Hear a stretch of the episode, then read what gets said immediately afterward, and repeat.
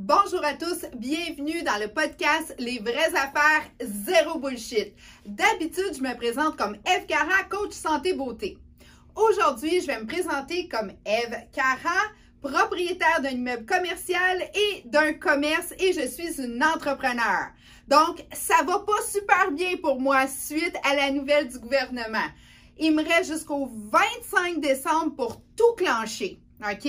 Mais là, ce que je voulais faire dans ce podcast-ci, c'est vous expliquer un peu comment qu'un entrepreneur se sent suite à la deuxième annonce, donc la deuxième vague du COVID.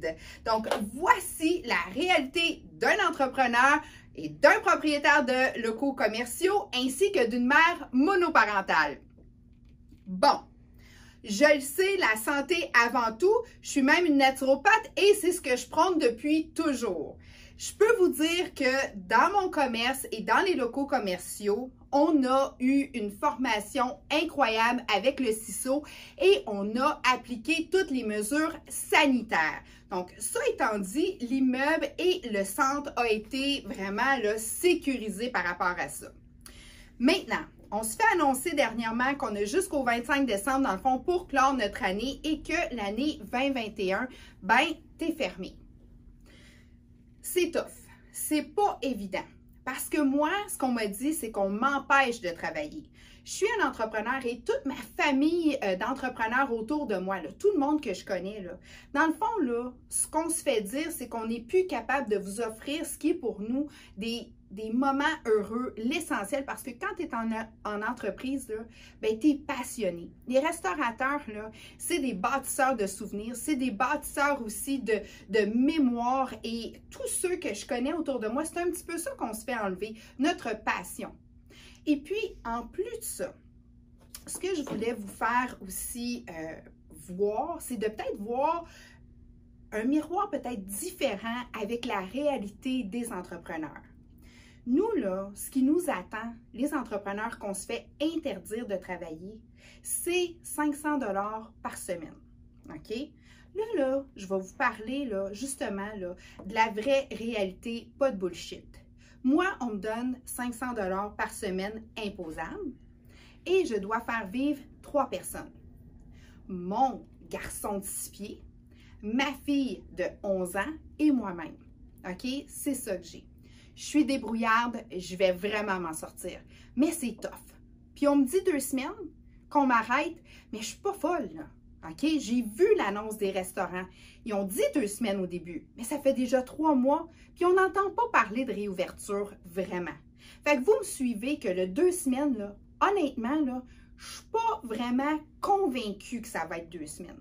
Fait que moi, là, je m'attelle à passer un hiver là, avec un revenu de 500 par semaine pour trois personnes. Et ça, c'est sans compter toutes les dettes que moi, j'ai à couvrir en tant qu'entrepreneur. Des loyers commerciaux et des paiements, que ce soit des appareils, on a des produits, bref, on, roule en, comme entrepreneur. On a des subventions pour les loyers. OK.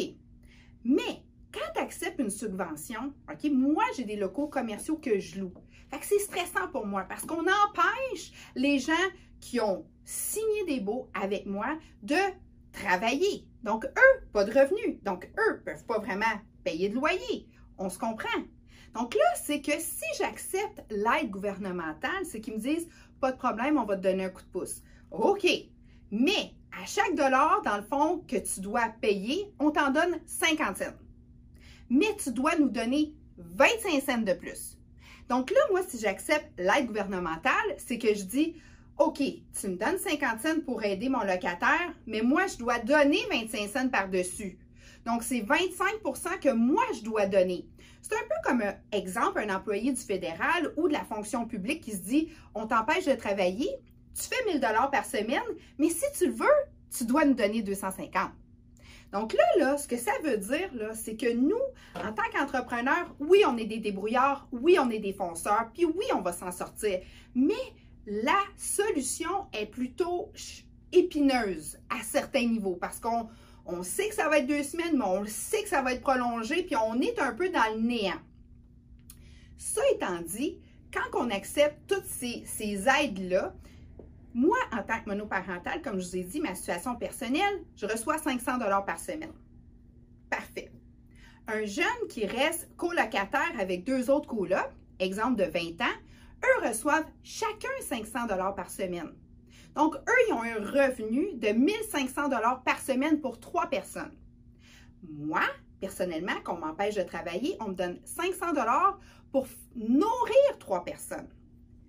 Ça ne peut pas être parfait. C'est vraiment de l'aide rapide et tout ça. Merci, mais vous voyez l'incohérence par rapport à ça.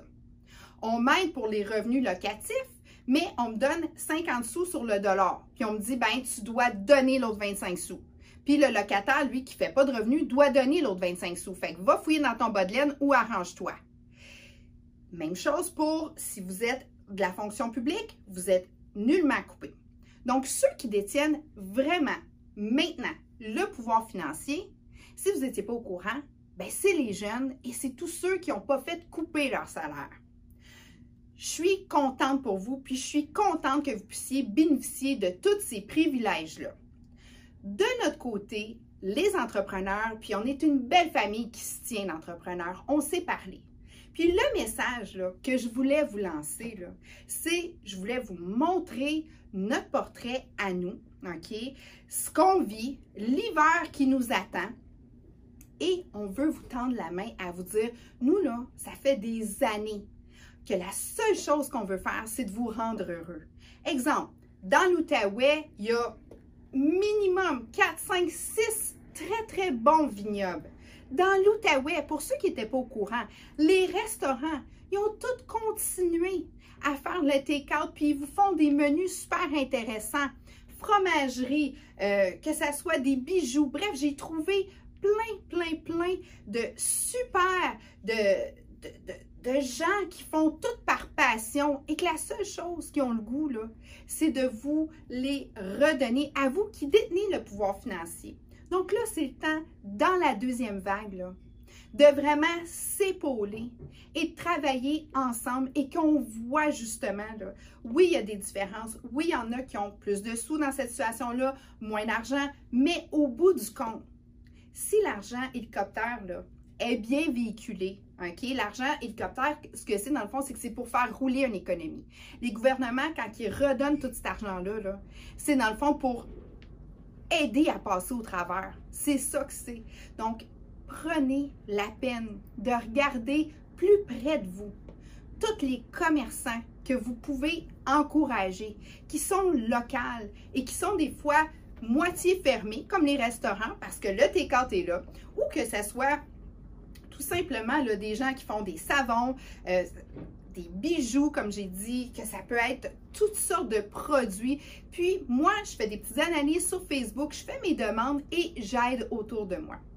Donc, ça étant dit, oui, on va être arrêté le 25 décembre, mais les entrepreneurs, nous, on va continuer, puis on va continuer à vouloir toujours vous faire une belle offre de service pour que vous soyez vraiment comblé, que vous ayez des beaux souvenirs à partager entre vous. Puis ça, c'est oui pour les cadeaux de Noël, mais surtout, là, les pires mois, c'est janvier, février, mars. Ça, là, ça va être tough pour nous. Donc, pensez toujours, toujours là, que oui, vous détenez le pouvoir financier et peut-être que la deuxième vague, là, ce qu'il faudrait qu'elle fasse vraiment, c'est de tous nous souder ensemble.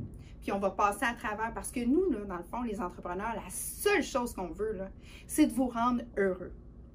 Donc, sur ce, je vous souhaite une excellente journée. J'espère que vous avez aimé ça. J'attends vos commentaires. Vous allez voir aussi à la fin de mon vidéo, j'ai fait une analyse dans l'Outaouais, au Québec. Bref, toutes sortes de super de belles adresses pour aider justement localement. Et si vous en avez à me suggérer, faites-les-moi savoir. Je suis une fille du peuple, je suis une fille qui aime encourager toujours autour de moi.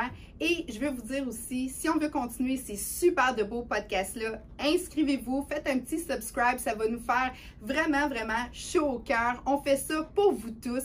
Et deuxième vague de COVID ensemble, elle va être beaucoup plus facile à passer. Je vous remercie, je vous souhaite une super de belle journée, un beau temps des fêtes, tout le monde ensemble.